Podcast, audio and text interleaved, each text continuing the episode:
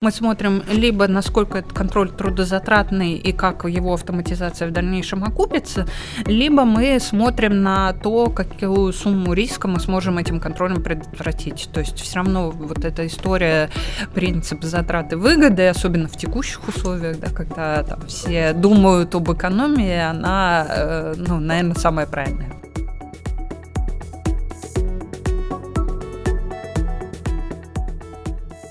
Добрый день, уважаемые коллеги. С вами подкаст ДРТ «Точка зрения». Меня зовут Андрей Сотников, я партнер департамента управленческого консультирования. И у нас сегодня в гостях наши многоуважаемые гости. Любовь Садовника, начальник отдела развития внутреннего контроля и процессов инвентаризации по ГМК «Норильский никель». Любовь, большое спасибо, что присоединились сегодня к нашему подкасту. И мы сегодня поговорим про развитие системы внутреннего контроля, построение системы внутреннего контроля для компаний, вступающих и находящихся в режиме налогового мониторинга. Здравствуйте, Андрей. Спасибо, что пригласили. Очень полезно и нам тоже поделиться своим опытом э, и рассказать что-нибудь интересное. Возможно, это будет полезно коллегам. Спасибо большое. Начнем с первого вопроса, наверное, с тем, как вы готовились, вступали в налоговый мониторинг, да, посвятим первую часть э, сегодняшней встречи этому вопросу. Скажи, пожалуйста, была ли система внутреннего контроля у вас э, в компании формализована, какие функции, задачи были у системы внутреннего контроля до вступления в режим налогового мониторинга, изменилось ли что-то после вступления в режим? СВК в компании у нас достаточно давно развивалось, и там где-то до 2015 года оно было, но было там менее формализовано, чем хотелось бы, наверное, руководству. И с 2015 года у нас прошел большой проект по внедрению IT-систем, и вместе с ними мы внедряли систему внутреннего контроля. И э, к моменту, когда компания приняла решение уже вступать в налоговый мониторинг, э, это был 2017, соответственно, год, э, когда с 2018 мы планировали войти в этот режим. Э, одним из э, наших предприятий э, транспортным вот, собственно, в 2017 году мы там э, подошли к этой задаче уже достаточно ну, уверенным пользователем СВК, можно так сказать. И, собственно, имея уже хорошую СВК, мы для себя приняли решение, что мы не будем для налоговой делать какую-то отдельную э, систему, показывать какие-то отдельные красивые картинки. У нас будет такая же СВК, как э, у нас для себя, такая же и для налоговой, собственно. Вот э, там строить новую мы не планировали однозначно. Но и, собственно, основная вот наша задача, когда мы вступали в эту историю, это было подготовить свою СВК к такому большому событию. На тот момент у ФНС уже там был определенный приказ, который нам давал определенные вводные да, на то, чтобы мы там, готовили э, отчетность, формы. Вот. И, собственно, в 2017 году мы провели такую глобальную работу, подготовили э, кусочек своего регламента информационного взаимодействия, формы, все это представили в налоговую, и, собственно, нас взяли, оценили наши СВК, тоже там налоговая давала какие-то там точечные рекомендации, но все прошло отлично, и нас взяли, и вот мы уже достаточно давно в налоговом мониторинге. Отлично, да, вы, сказать, одни из первопроходцев, скажем, да, близкие да. К, почти к самому началу режима. А, и вам повезло, что да, действительно уже система внутреннего контроля существовала. Но все-таки хотелось бы, наверное, уточнить вот для тех э, коллег, кто планирует вступать в режим налогового мониторинга, делали вы отдельно диагностику, да, то есть понятно, что система внутреннего контроля была связана с автоматизацией, с трансформацией бизнес-процессов, но делали вы отдельную диагностику с точки зрения готовности к налоговому мониторингу и пониманию того, а что нужно доработать для соответствия и получения более высокого балла при вступлении э, в режим. Ну, э, отдельную, как таковую диагностику, да, как пригласить подрядчика, да, чтобы он там нам сел по критериям галочки поставил и сказал, там, вы молодцы, вам пятерка, вы готовы, мы, конечно, не делали. Но, безусловно, при э, подготовке документов ты, заполняя их, так или иначе проводишь эту диагностику и выявляешь какие-то там ну, не, не скажу, что недочеты, но какие-то упущенные да, моменты, которые нужно реализовать для того, чтобы налоговая тебя оценила хорошо. И э, ну, здесь это не хорошо, не плохо, да, это там наше видение СВК и видение налогового органа, как он видит э, систему внутреннего контроля компании.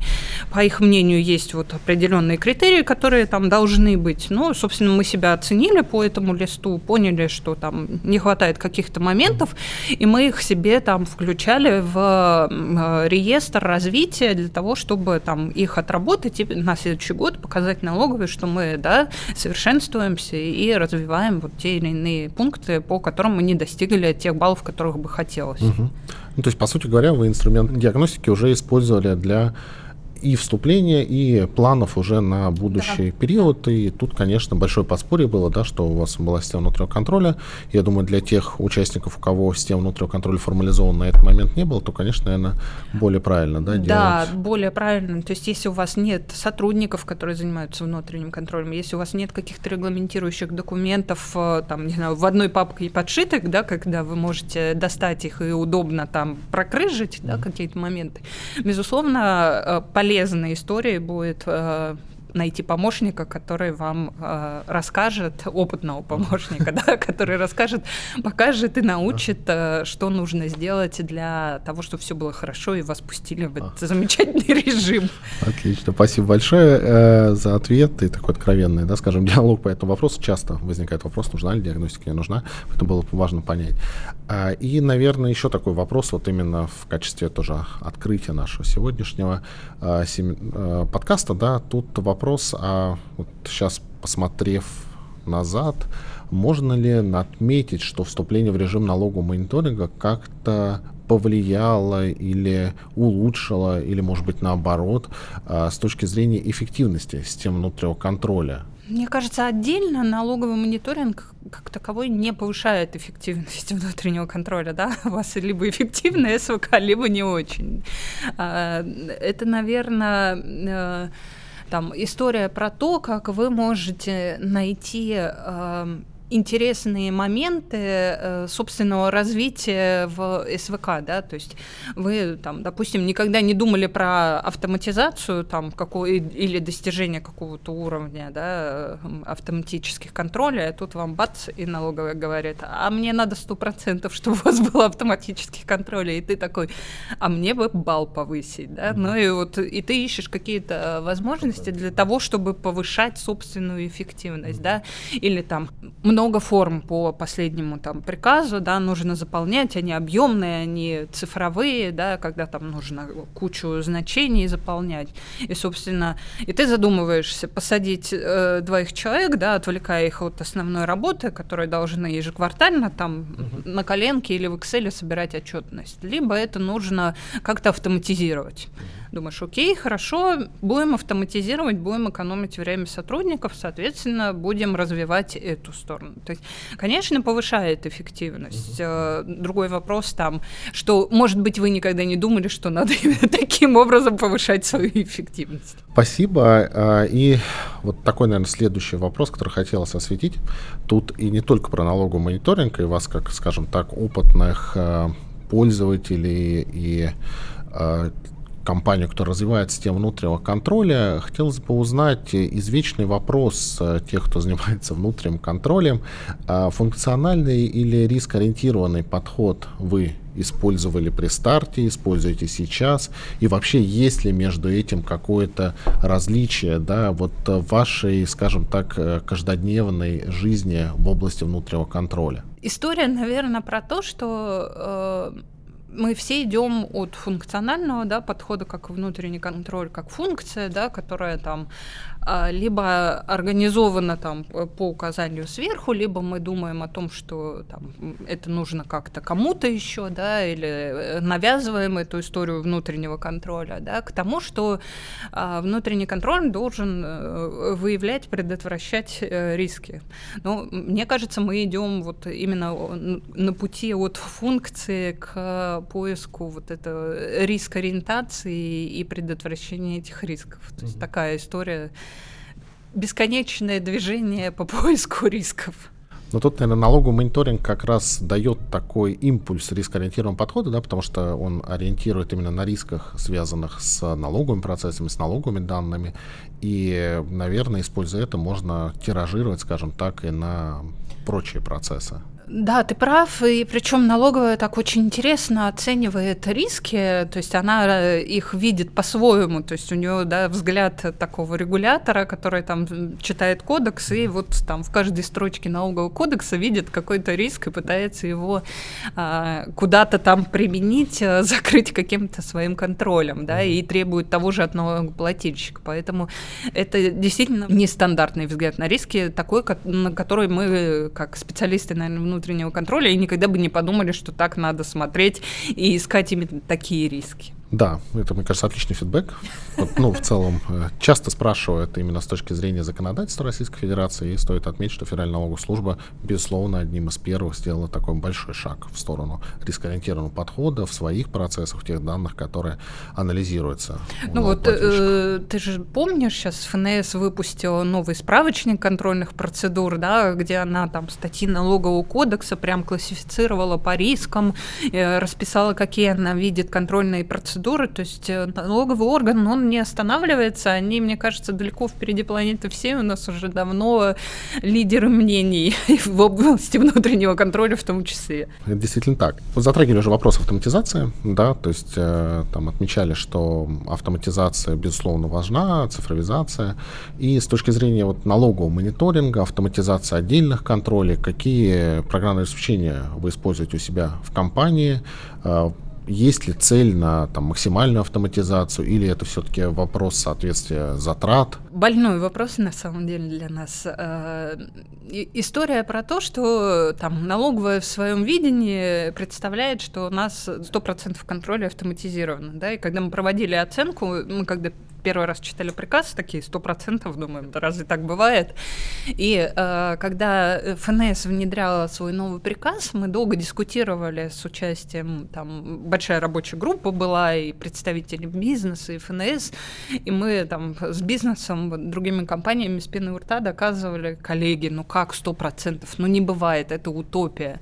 И ФНС нам сказал, нет, это максимум, к которому вы должны стремиться. Но, собственно, нам поставили планку, наверное, в этом отношении Э, как нам пришлось смириться, мы взяли под козырек и пошли пытаться сделать что-то, что позволит нам, ну, не достигнуть, наверное, этих 100%, это все-таки, мне кажется, утопия, но дойти до какого-то определенного уровня, когда а, уже там затраты на автоматизацию контроля будут нецелесообразны, да, мы достигнем какого-то предела и скажем, что, ну, вот это все мы считаем это идеальным уровнем а, автоматизации, нам больше не надо, потому что уже следующие контроли там будет дешевле дешевле делать руками, или будем сверять что-нибудь э, в Excel две строчки там какие-нибудь. Вот. Но э, возвращаясь к вопросу про систему, мы э, на самом деле рассматриваем комплексный подход, то есть мы не ограничиваемся какой-то одной системой, у нас достаточно много систем, у нас есть площадки, которые используют там 1С, есть площадки, которые используют SAP ERP, и мы такой используем комплексный подход, мы автоматизируем контроль контроля, как в системе источники, да, то есть мы говорим, что там, если возможно поставить какую-то заглушку в системе SAP, то мы ее ставим там. И если там есть какая-то заглушка, там, не знаю, на этапе согласования договоров, да, в системе согласования договоров, то зачем мы будем там в SAP делать, если это можно сделать в системе согласования договоров?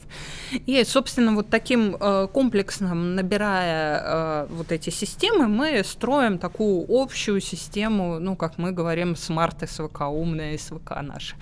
А, плюс мы еще а, сейчас а, уже внедрили и продолжаем автоматизировать контроля на системе SAP-BIS. Собственно, мы ее прям специально под автоматизацию контролей настраивали, потому что, ну, понятно, что система источника, она не всегда подходит для выполнения контрольных процедур. То есть там есть какие-то стандартные функции, которые логично делать именно там, а есть функции, которые которые, ну, нетипичные. Например, надо сравнить два отчета и найти какое-то отклонение, да.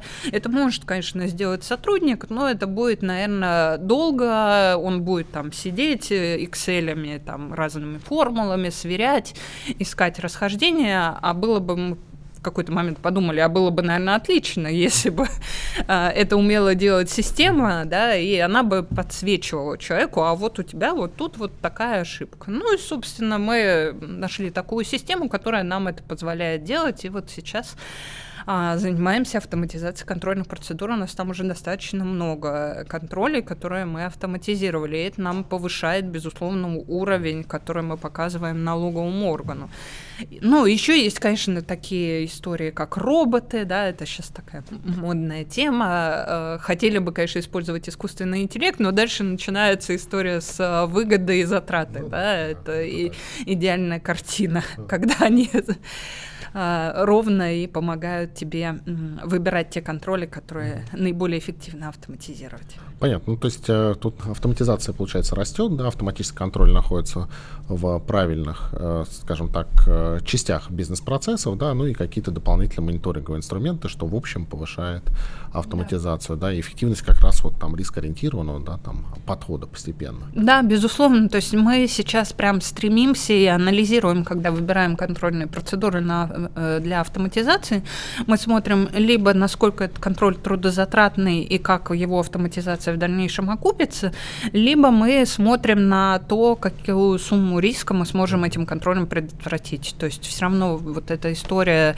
принцип затраты выгоды, особенно в текущих условиях, да, когда там все думают об экономии, она, э, ну, наверное, самая правильная. Поговорим теперь про управление внутренним контролем как функции. Э, ПАО ГМК «Норильский никель» — это одна из крупнейших да, компаний Российской Федерации, представлена во множестве регионов, в разных часовых поясах, разные налоговые, соответственно, разные компании, точнее, зависимые общества, да, вступили в режим налогового мониторинга. Как в этом случае вы, как централизованная функция, управляете и подготовкой документов, и оценкой эффективности внутреннего контроля? Есть ли какие-то особенности? Или, в принципе, процесс понятный, линейный и достаточно легко выполняемый? Но учитывая, что у нас централизованная функция внутреннего контроля, нам э, это достаточно просто, да, у нас э, мы стараемся не давать нашему внутреннему контролю расползаться, да, там на какие-то особенности, там одна компания делает такой транзакции, другая другой, то есть мы там пытаемся это держать в ежовых рукавицах, не всегда получается, но попытки есть. В этом отношении нам, конечно, проще, то есть мы налоговые раскрываем э, одинаковый контроль, то есть если у нас контрольная процедура по проверке, там, не знаю, кредиторки, то она одинаковая для всех площадок. И у нас э, не будет каких-то разниц, да, и мы, э, представляя отчетность, нам в этом отношении легче. Но, э, безусловно, из-за вот такой большой э, ветвистой структуры, вот подготовка самой отчетности, она достаточно трудозатратна, да, потому что нужно как-то э, как бы помимо того, что ты держишь это все в единых рукавицах, нужно э, пытаться там раскрывать э, интересующую налоговую информацию, да, ты не будешь там, не знаю, по э, там, транспортной компании раскрывать э, там, информацию по не знаю, добыче. Да? Это ну, будут нулевые там, отчеты, и это все так э, просто будет неинтересно налоговой. Вот, и будет вызывать лишние вопросы. Поэтому э, в этом отношении очень важно там, э, готовить вот эту отчетность и делать единые модели вот, представляемой информации. Если говорить про взаимодействие, у нас э, немножко это распределенная функция в плане рисков, да, когда площадки, э, компания, которая находится в режиме налогового мониторинга, поскольку они ближе к бизнесу, они знают больше о тех рисках, которые у них возникают. И, собственно, а, вот эти эксперты, они готовят свой кусочек э, отчетности о внутреннем контроле да, в части рисков и каких-то критичных сделок. Что касается там отчетности по контрольным процедурам, по планам развития внутреннего контроля, там ежегодно ежегодная отчетность, которая представляется ФНС, это все стекается уже э, к нам, и мы там централизованно готовим ответы, формы, ну и, собственно, дальнейшая стандартная процедура угу. по сдаче, по сдаче. этой отчетности. Угу. Понятно. И этот процесс он у вас автоматизирован? Есть ли какие-то автоматические решения или это все почта, Excel? Есть попытки это автоматизировать э, на базе э, систем SAP э, GRC Proc Control. Мы там постарались автоматизировать формы сдачи отчетности. Это потребовало, конечно, больших усилий в плане методологии, да, из-за особенностей решения SAP. Но, в принципе, автоматизировано, и сейчас это там поддержка этой методологии и этой информации, она ну, не занимает так много времени.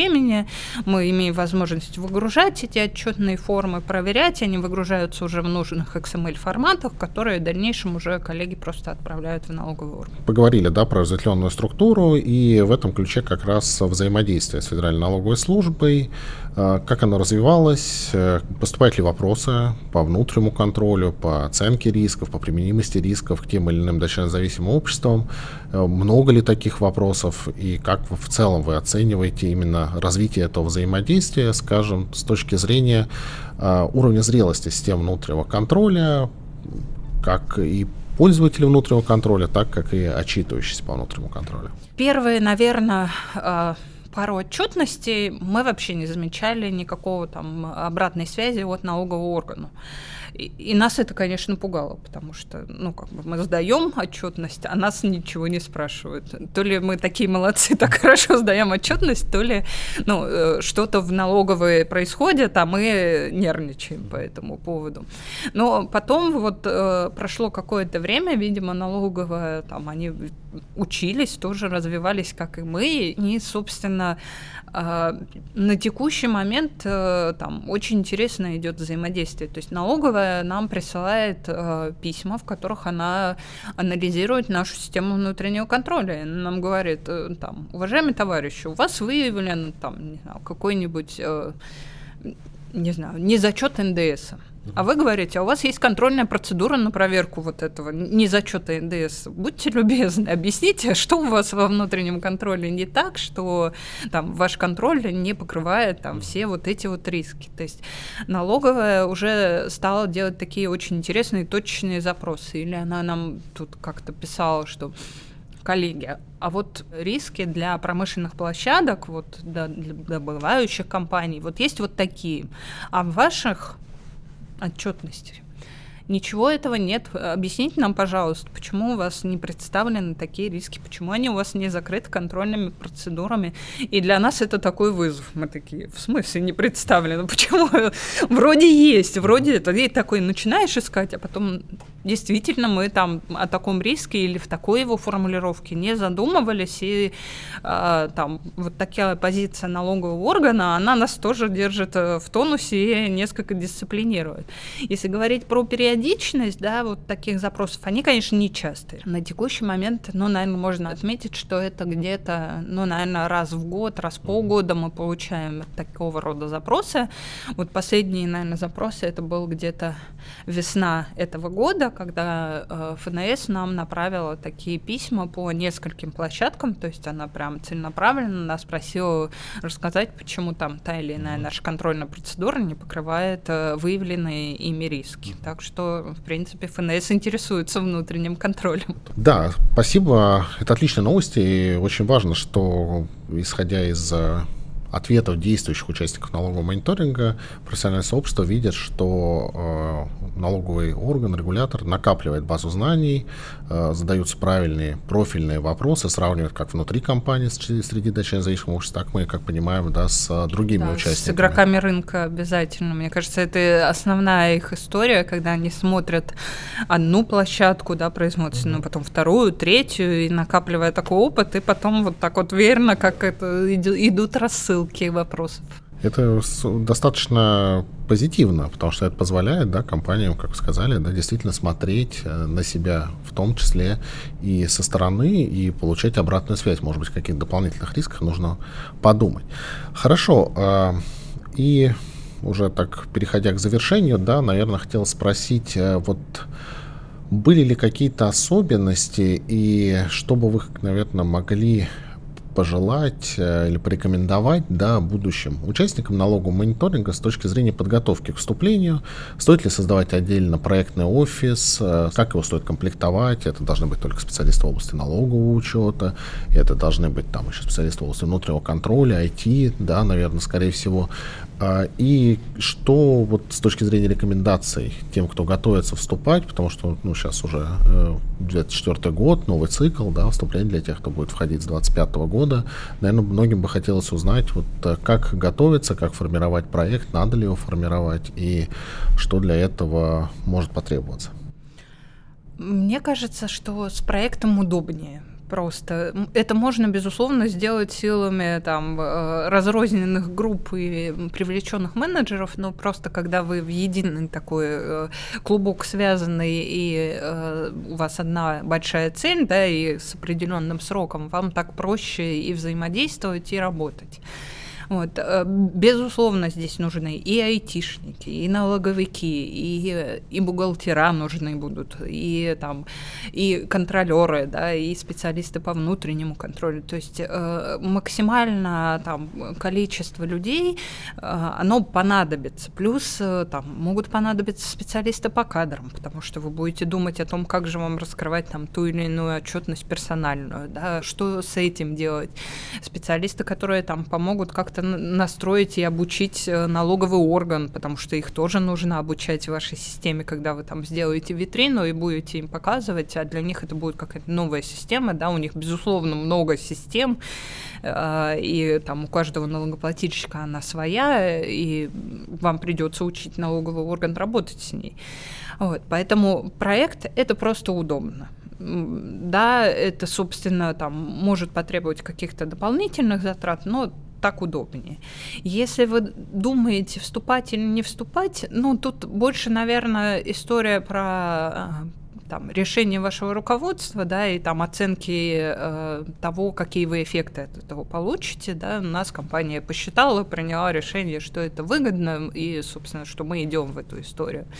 Кому-то идут предписания сверху и говорят, вы все-таки должны вступить в налоговый мониторинг, и они не могут не вступить, да, поэтому э, тут такая тонкая грань, и каждый сам для себя принимает это решение, но если вы уже приняли это решение, самое главное, наверное, не бояться, все реализуемо, все э, настраиваемо, и, собственно, и налоговый орган не всегда готовы пойти на контакт, что-то обсудить. Вот мы даже в последнее время отмечаем, что э, налоговая очень хорошо отвечает там, на какие-то вопросы, когда мы там задавали их по новому справочнику контрольных процедур, очень хорошо, очень лояльно, очень быстро отвечают. И их всегда можно спросить, они выскажут свое мнение, и вы можете избежать каких-то ошибок, там, не знаю, по настройке витрины или еще что-то, что а, там вызывает у вас вопросы.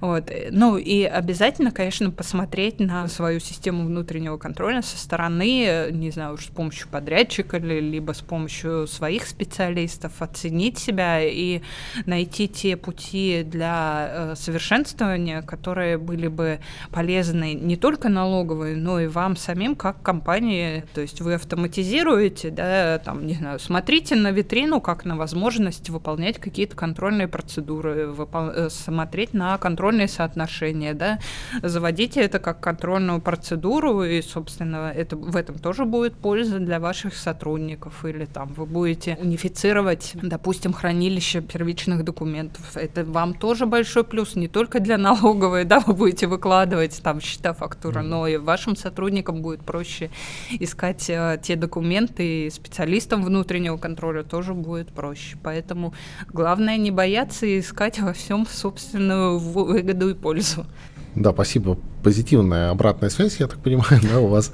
И действительно очень правильные вещи отметили. И хорошо, что все больше компаний приходит к тому, что вступление в режим налогового мониторинга – это один из инструментов развития собственных процессов и получения дополнительной выгоды, кроме, скажем так, соответствия да, требованиям, это возможность посмотреть, что мы можем делать лучше внутри своих процессов, дополнительно автоматизировать и через это еще получить э, улучшение своих бизнес-процессов. Хорошо, Любовь, спасибо огромное за интересное интервью и открытую точку зрения. И ваш опыт, он, безусловно, очень показательный, уже много лет находится в режиме налогового мониторинга, многими дочерно зависимыми обществами. Большое спасибо вам, компании ГМК «Норильский никель», за то, что участвуете э, в наших подкастах. Уважаемые слушатели, большое спасибо за внимание, всегда остаемся на связи, всегда готовы поделиться профессиональным мнением. С вами был подкаст «ДРТ. Точка зрения», Андрей Сотников э, и наши гости сегодня Любовь Садовникова. Большое спасибо. До скорых встреч.